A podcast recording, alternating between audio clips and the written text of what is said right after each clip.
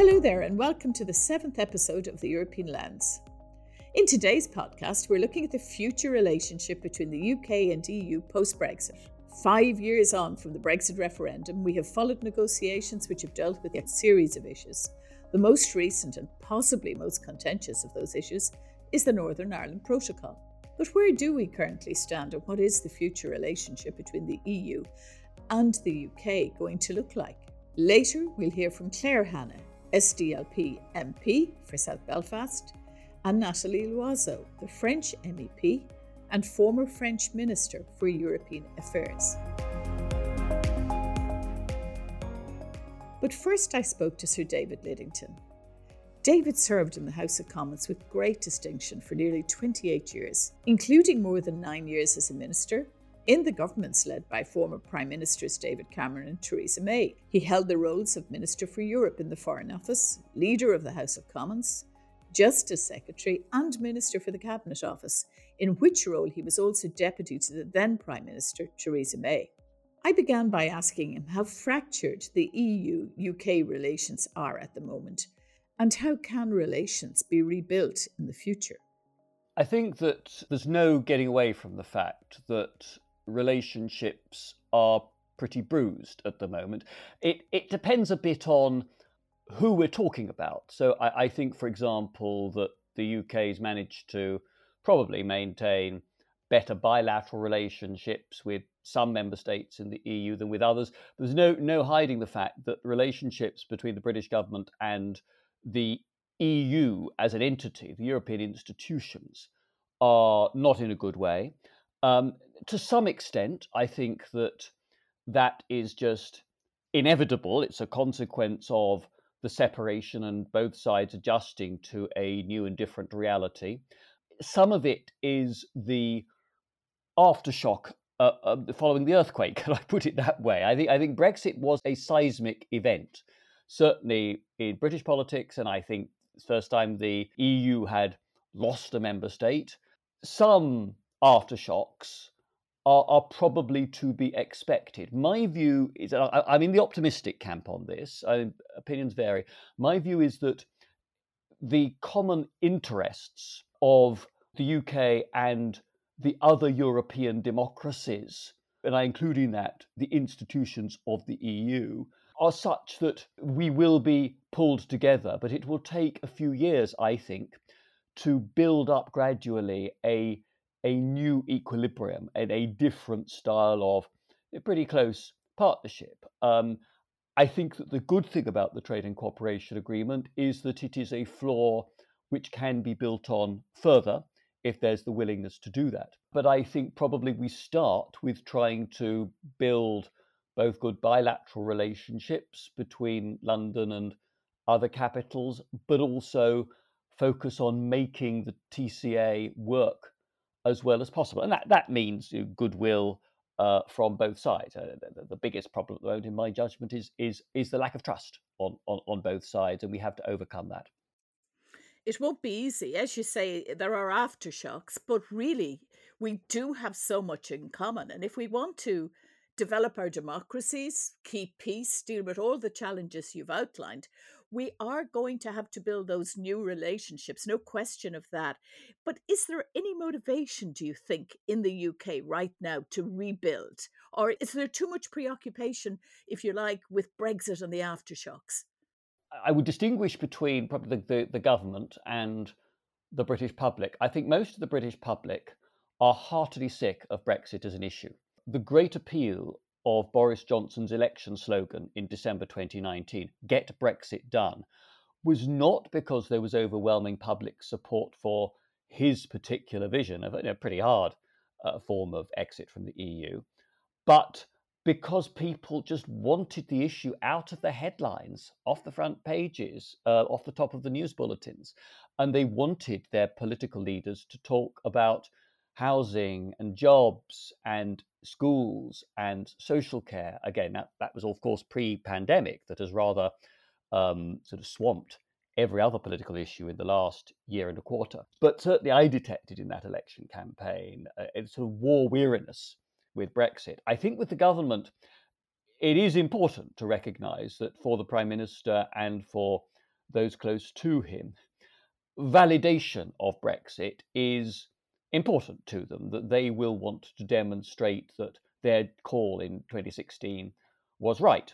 Um, and I think it will take time for things to calm. But having said that, I think look at what's happened rather than at the rhetoric.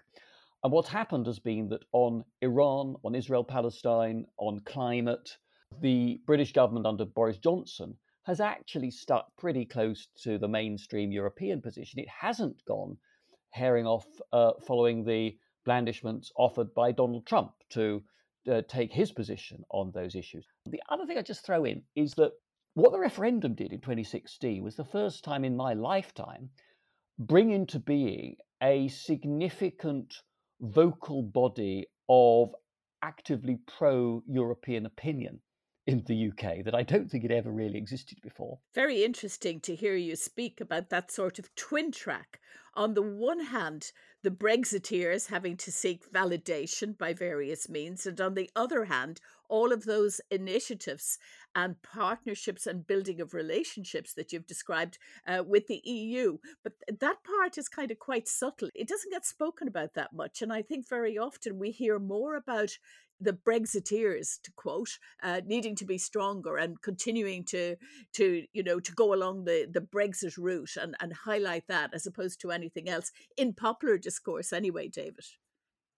Yeah, I think that is a fair comment. My you know advice to European friends is is to focus on where it is possible to work together and build up relationships from the bottom, if you like, looking at the practical issues where there are shared interests and shared objectives. The hang up that the British government has, and, I, I personally, it's not a secret, I disagree with them on this, is that they are very nervous about the idea of formal relationships with the EU institutions. Uh, now, I favoured outside the EU, the UK, to have a strategic, close partnership on foreign and defence policy with the European Union, because it seemed to me that made sense in terms of a, a European pillar of the Atlantic Alliance.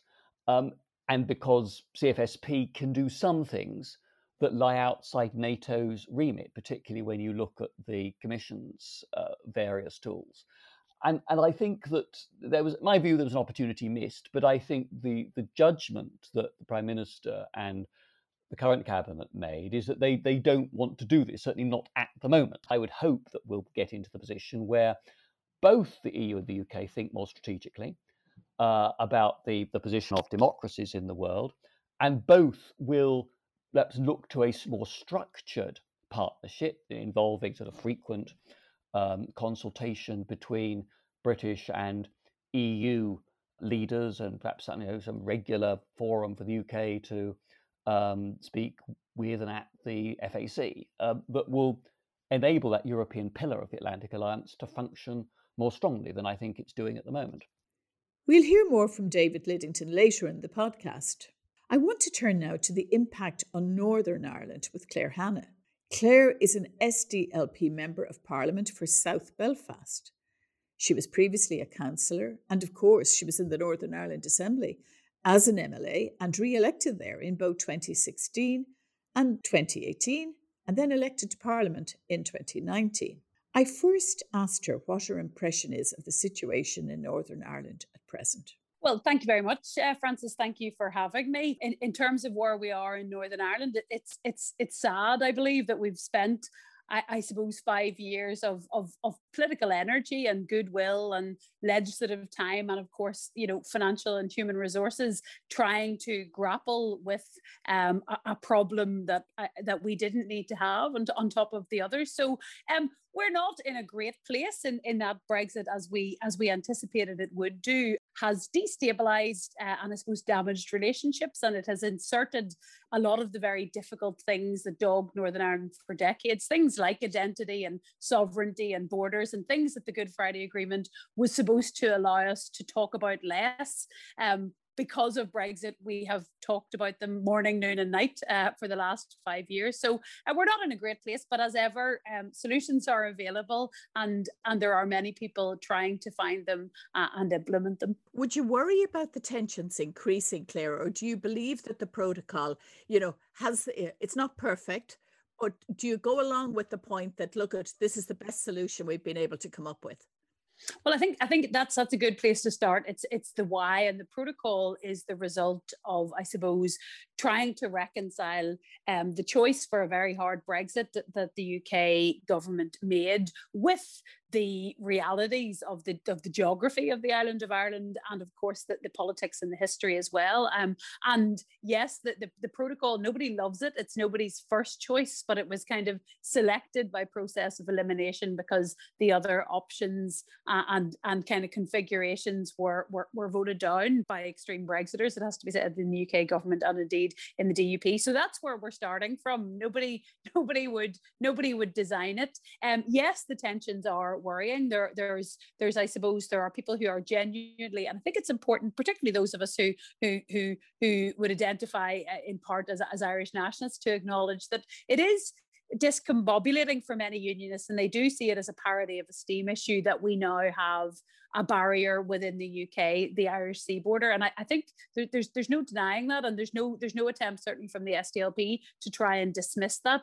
There is also, uh, but I suppose it's important to say that the practical impacts aren't as great as would have been the practical impacts on, a border on land just the the reality of people having to say have their vehicle checked or some of the many side roads that would have had to be closed off in order to facilitate a hard border that is more onerous and more invasive than for example you know the sausages that you bought having had a check whenever they were on the lorry or whenever on the boat. They're just the, the, the emotional injury is the same but the practical implications are not.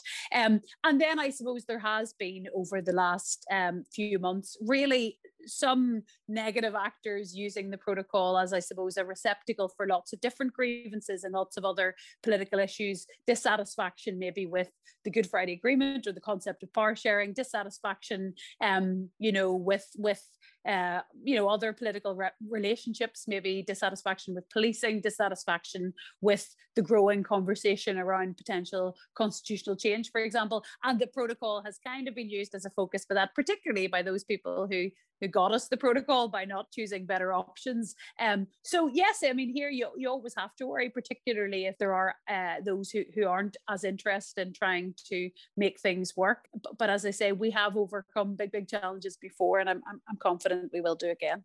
The identity issue for unionism, that is a, a very real issue for them, isn't it, Claire? I mean, they are being treated differently no question, north of Ireland. There is the border in the Irish Sea. I mean, do you think good leadership can deal with that and maybe take up the opportunities uh, that actually the protocol offers? Because some people would say it's the best of both worlds because you have the trade with the UK, you have the trade with the EU, and great opportunities, you know, for Northern Ireland. Are they being taken up at all? So opportunity is the key word and it is also important to say that there have always been differences between great britain and northern ireland on all sorts of um, all sorts of things um, you know in, in kind of social policies and in some economic policies and and just a lot of things are devolved and different. So that concept shouldn't feel so acute but i accept that you know maybe particularly um, people who who who didn't seek brexit at all um, that suddenly they, they feel they're on a, on a different uh, footing. But you are correct about there being uh, opportunities. Don't get me wrong. From the SDLP's perspective, we were we were very pleased to be uh, part of the single market and to have no borders on the island of Ireland and uh,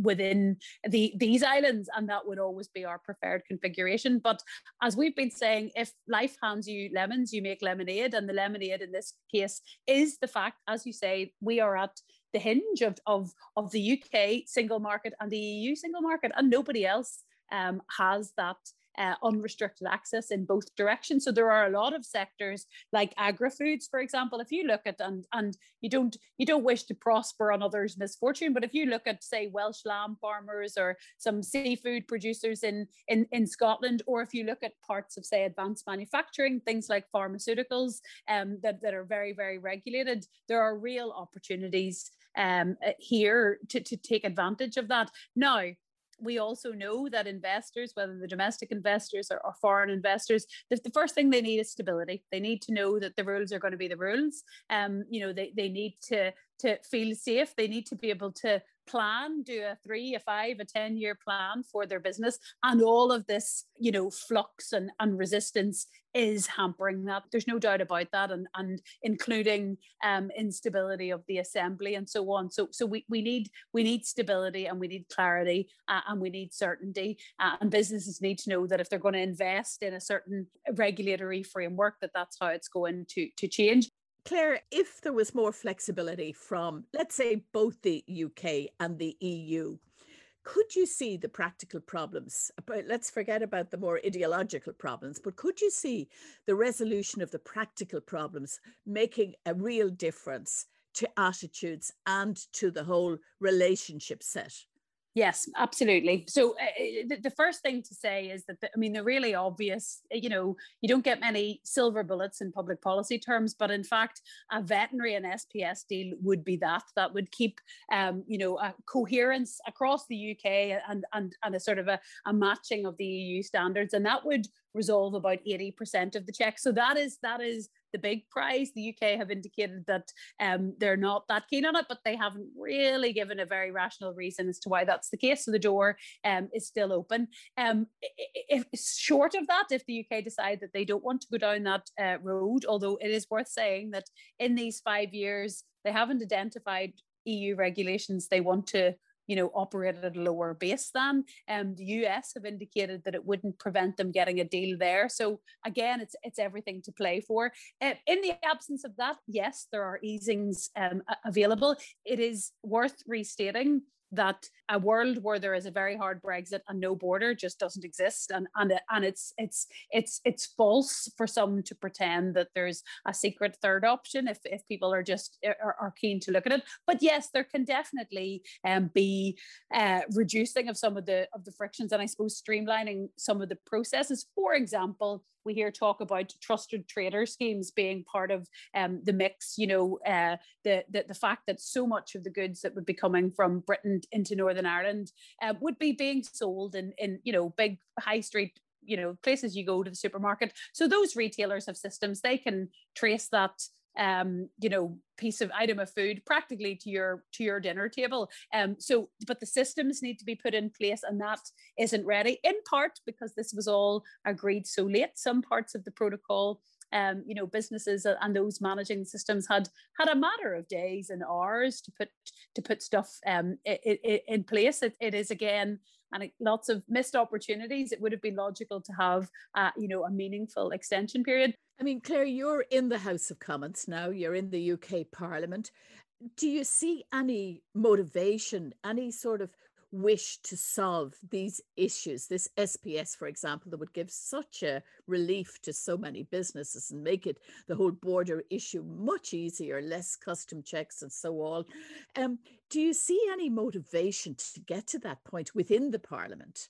Well, there's there's huge appetite. I, I sit on as well the UK Trade and Business Commission, which is a, a, a body of MPs from every party, it has to be said, including the Conservatives, including the DUP, um, and business leaders from, from various different sectors. And we we act like a scrutiny committee and, and just um, sector after sector, be it you know the arts and creative industries be it food and drink be it aviation be it you know if, if uh, parts of agriculture all are saying, in fact, shouting that this is the solution. Yes, there's there's appetite, I suppose, in um, uh, you know across Parliament in different in different aspects of it. But look, you know, there's no point denying it. Um, after the five years that you know it's it's caused a particular trauma and upset in Northern Ireland, but it has in Britain as well. That's interesting. I'm wondering about the government's motivation around it. I mean, what about leadership? We're going to need really strong leadership to get to these solutions. We see some of the discussions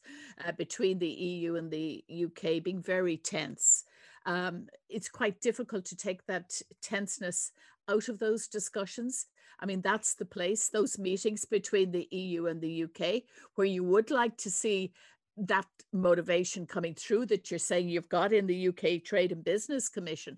Um, any hope of that?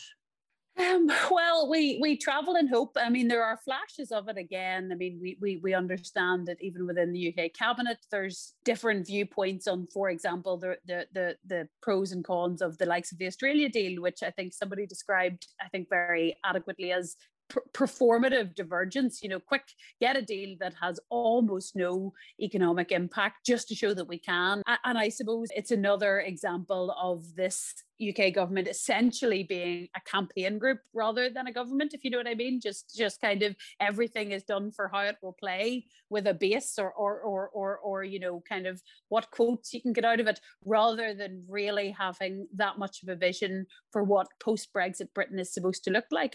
As I say, it isn't clear what they want to do with this newfound power. So as I say, there are clearly voices within that government who say, at least in the interim, let's just hold steady, give businesses, and, and I mean, really, while it's it's difficult to disaggregate the impact of, of COVID and the impact of, of Brexit, there are very very clear we're now two quarters in so there are very clear examples in you know the financial sector and as i say in a lot lots of different sections of the economy that there is you know, a sustained loss of trade. From your point of view, then, what does the future of EU UK relations look like? The world has has gone through um, a, a, a, turbulent time as well with with Trump and so on. With with um, I mean, there's a few forces at, at play there, no doubt.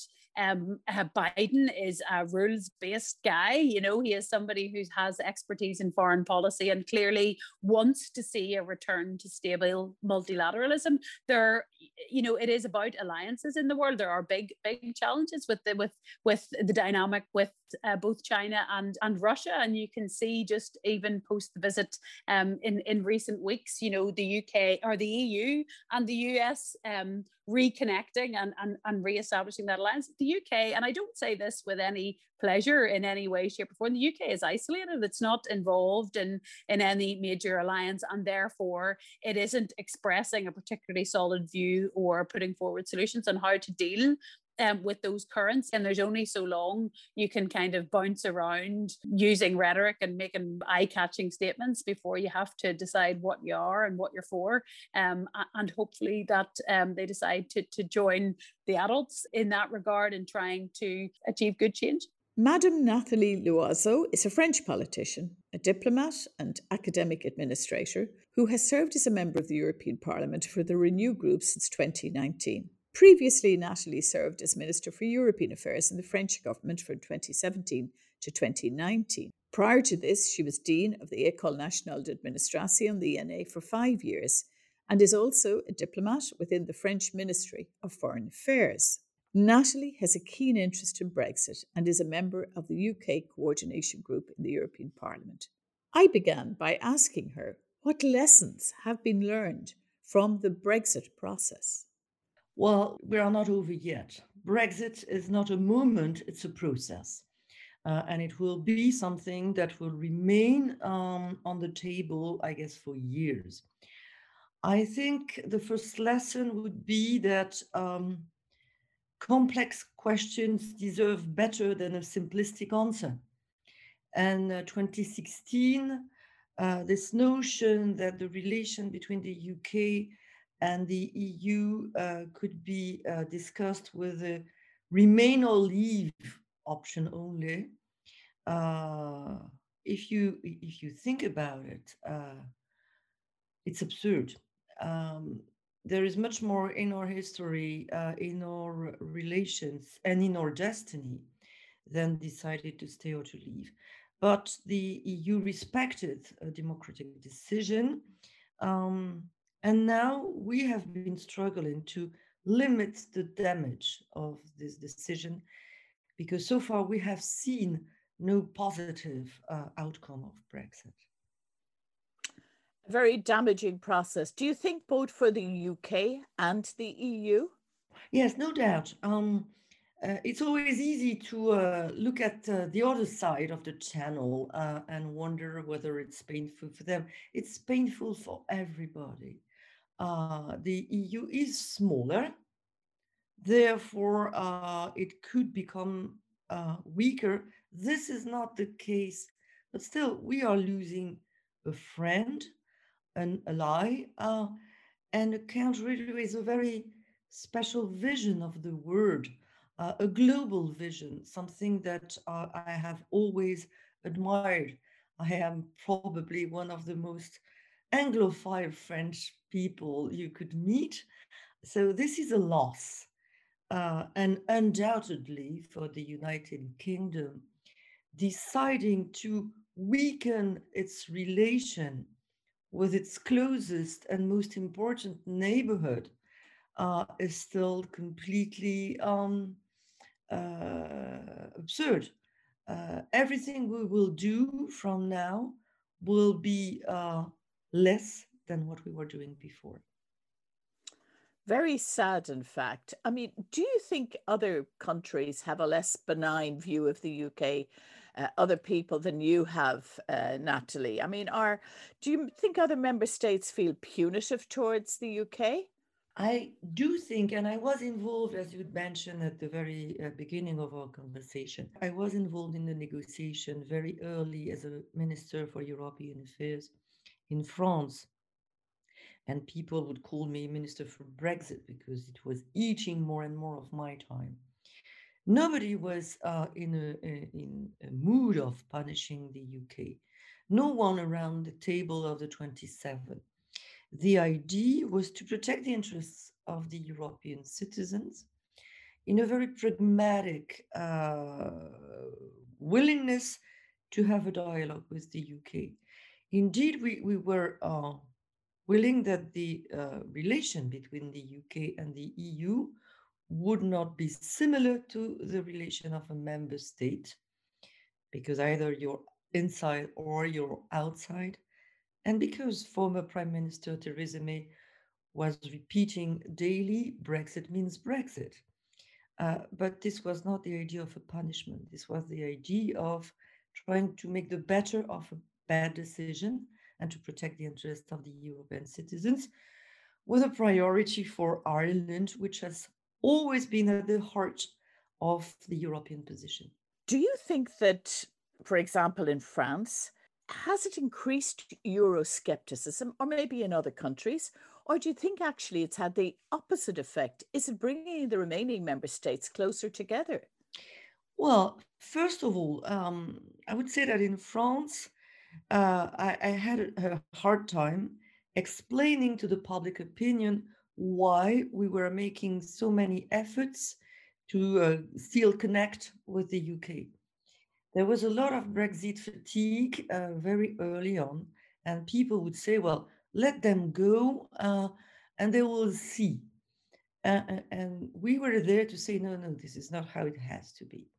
But I think that the, the, the, the trash media of the UK and some um, uh, unnecessary political uh, statements on the British side uh, made the French public opinion quite um, angry at the United Kingdom. We had to fight against that. what I can also say is that if some in our political parties were um, in favor of Brexit, uh, especially the far right.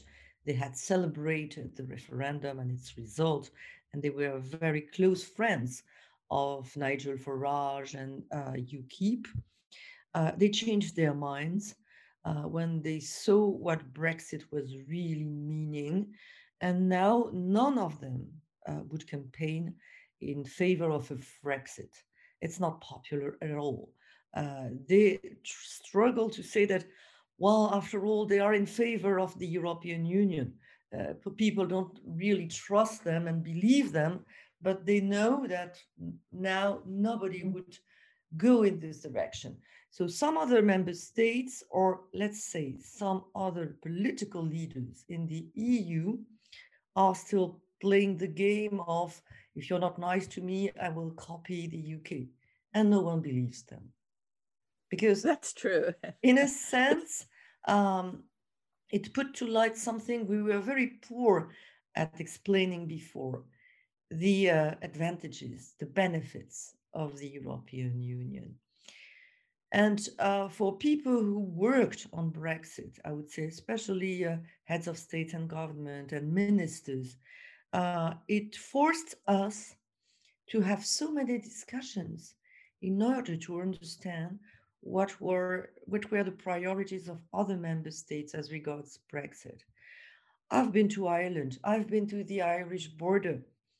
I would have probably uh, taken more time to go to the Irish border if there was not Brexit and an urgent matter. Uh, and I am always uh, surprised and positively so by the level of knowledge of my former colleagues or my colleagues in the European Parliament about the Northern Ireland uh, Protocol and about the Good Friday Agreement. This is something that has become, um, I would say, basic conversation uh, among the uh, Europeans, and it was probably not the case or not at this level before. The support has been amazing for the Irish right across the member states, but turning to the protocol now and the tensions between the EU and the UK and Northern Ireland, which remain. Are you hopeful? You were a member of the monitoring committee. What was that like? It seems to have been a very tortuous process overall and seems to remain so. Well, we are still working on it. The UK coordination group was supposed to uh, uh, stop after the uh, uh, ratification of the Trade and Cooperation Agreement. Well, finally, we decided to uh, reinvent it uh, because there is still a need to monitor um, Brexit related issues. So I'm still on it. And I keep on joking with my son that uh, I might transmit uh, my knowledge to him for the day he starts his professional life. Um, but it's a difficult issue the protocol is a complex text. Nobody denies it. But it's the there were two possibilities. The first one was what was called the the backstop uh, and what was negotiated with Theresa May and was refused by uh, people in the uh, Conservative Party, including Boris Johnson. And there is the uh, protocol. And I can tell you that we've been uh, trying to sort it out in every possible manner. There is nothing else. So the only uh, way of sorting things out is to implement the protocol with goodwill and good faith. The problem is the lack of trust. And it's huge. And that's a huge problem. When your counterpart uh, signed a, a political declaration then signed and ratified uh, uh, the withdrawal agreement, then signed and ratified the trade and cooperation agreement, but uh, on a regular basis denies what it has committed to, um, take unilateral, unilateral decisions, um, says that after all the protocol was not good. Uh, after campaigning in national elections to say that it was the best possible deal, it creates a tension um, where you never know what the next day will bring. And Nathalie, what do you make of a government that signs an international agreement and then is so ambivalent about its implementation? After all of the work, all of the detail, the backstop, you know, didn't work. We we got the protocol, not perfect but workable, the best solution going forward. And yet, all of this tension in the negotiations still. Are you surprised that the UK has taken that approach?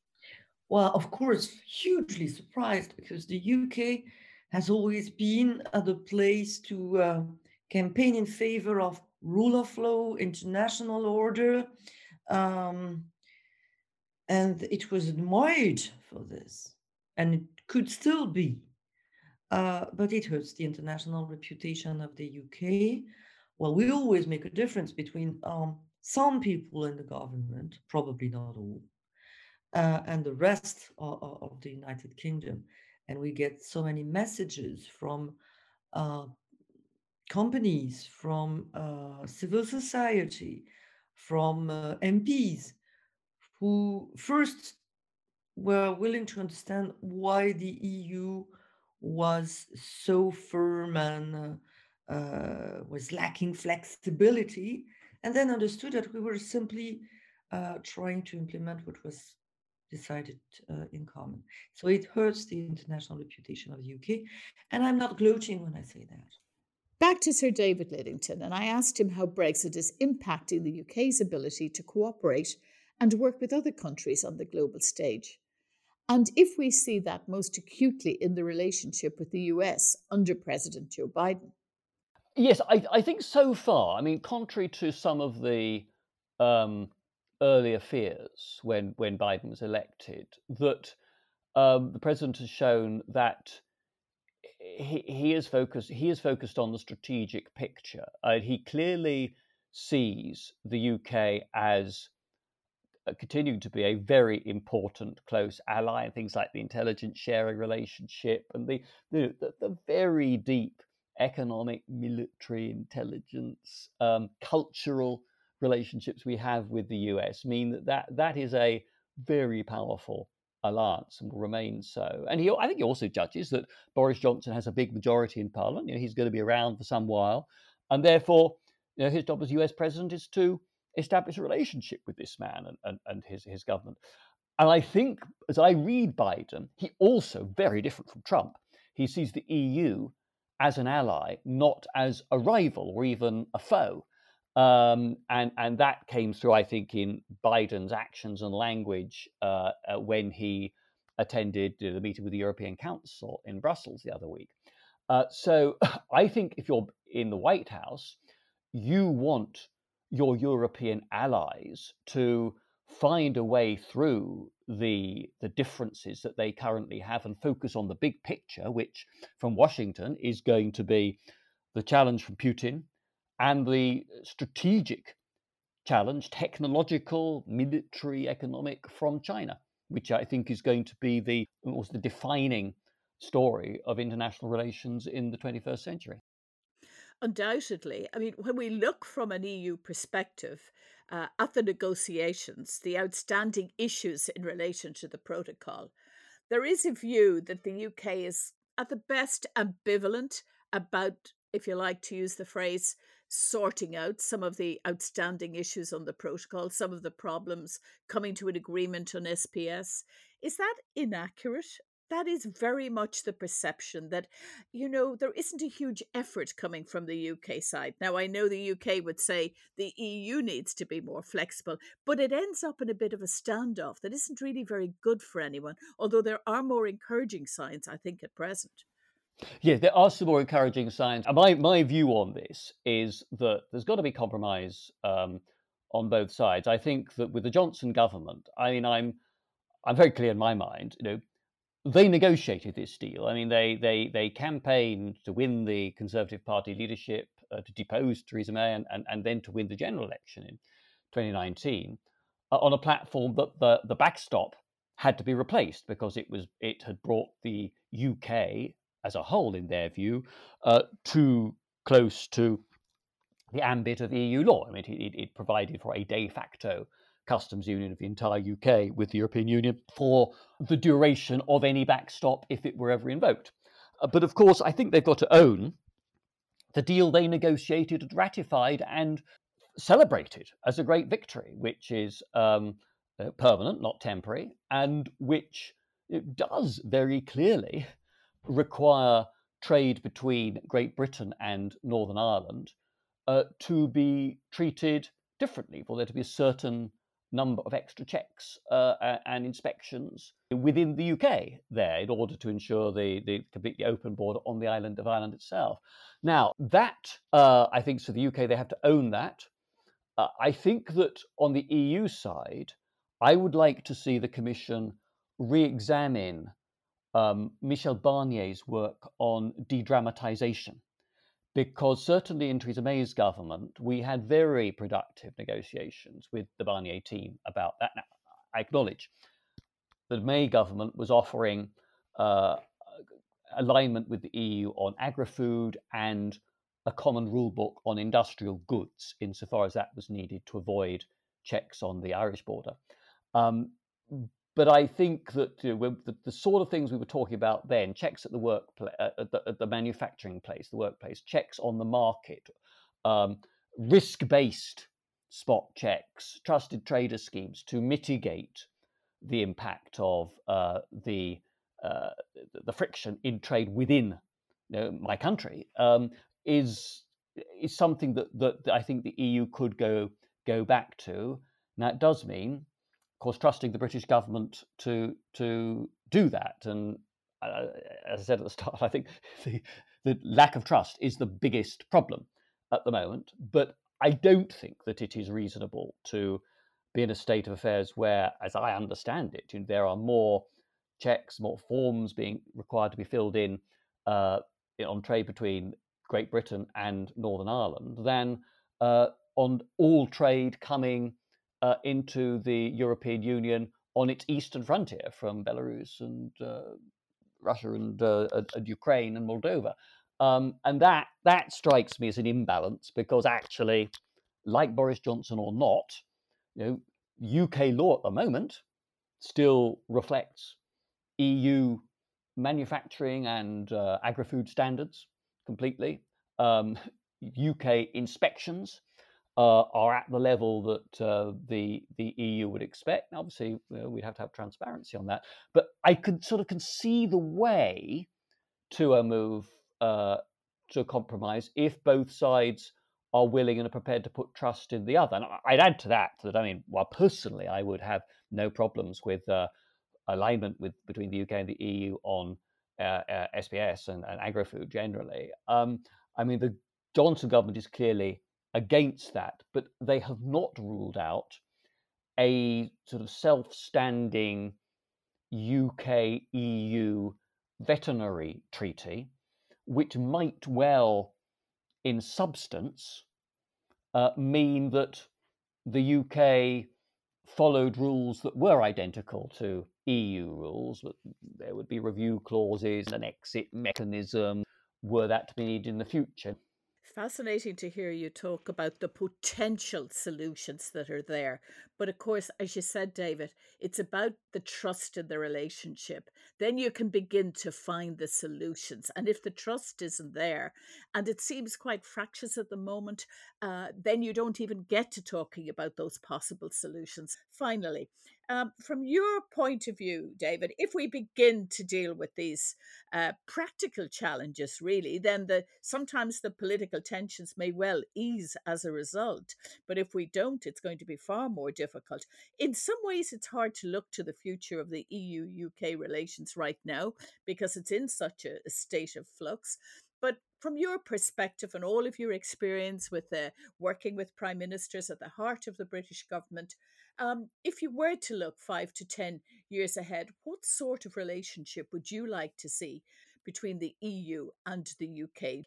The way I would envisage it is that over time, the TCA would be supplemented by additional agreements, perhaps on policing, foreign security policy, permanent deals on data, and the like, and a habit of working together on many international issues uh, so that that European pillar of the democratic world could function effectively uh, on the global scene and, and in our own region of the world. I think that uh, I, I don't myself look to rejoining. I think that probably the last thing that either the British people or the 27 really want to do at the moment is to go through the experience of the last five years in reverse again. And I, th- I think unless and until there were a clear settled majority position in the UK in favour of rejoining with all that that would mean under those new circumstances, I, I just think that's off the agenda. You know, my children's generation may decide to do in due course will be up to them, but I, I don't see this happening in, in my sort of time in, in, in politics. A fruitful relationship that looks a bit like an, a, a very strong association agreement, I could see working. I'm fascinated by some of Emmanuel Macron's thinking about the future of Europe, his concept of a Europe of circles, where you would have some uh, member states of the EU that shared the single currency, that were uh, more integrated than they are now on, on economic and fiscal matters with certain political institutions to make such decisions accountable. But then there would be a circle of EU member states who either chose not to or were not eligible to join the euro immediately. And if you're thinking of a Europe of circles, well, then where do the UK or Norway or Switzerland dock into that? Does that concept then also start to provide the EU with a framework for offering something to the Western Balkans and to the new democracies of Eastern Europe at a time when the EU is clearly pretty exhausted with the idea of further enlargement uh, for the time being, and when you know, all those countries I've mentioned would, would take it would take a pretty long period of fairly drastic reform to get them in the uh, a position where they really were up to joining the EU and accepting responsibilities that came with that.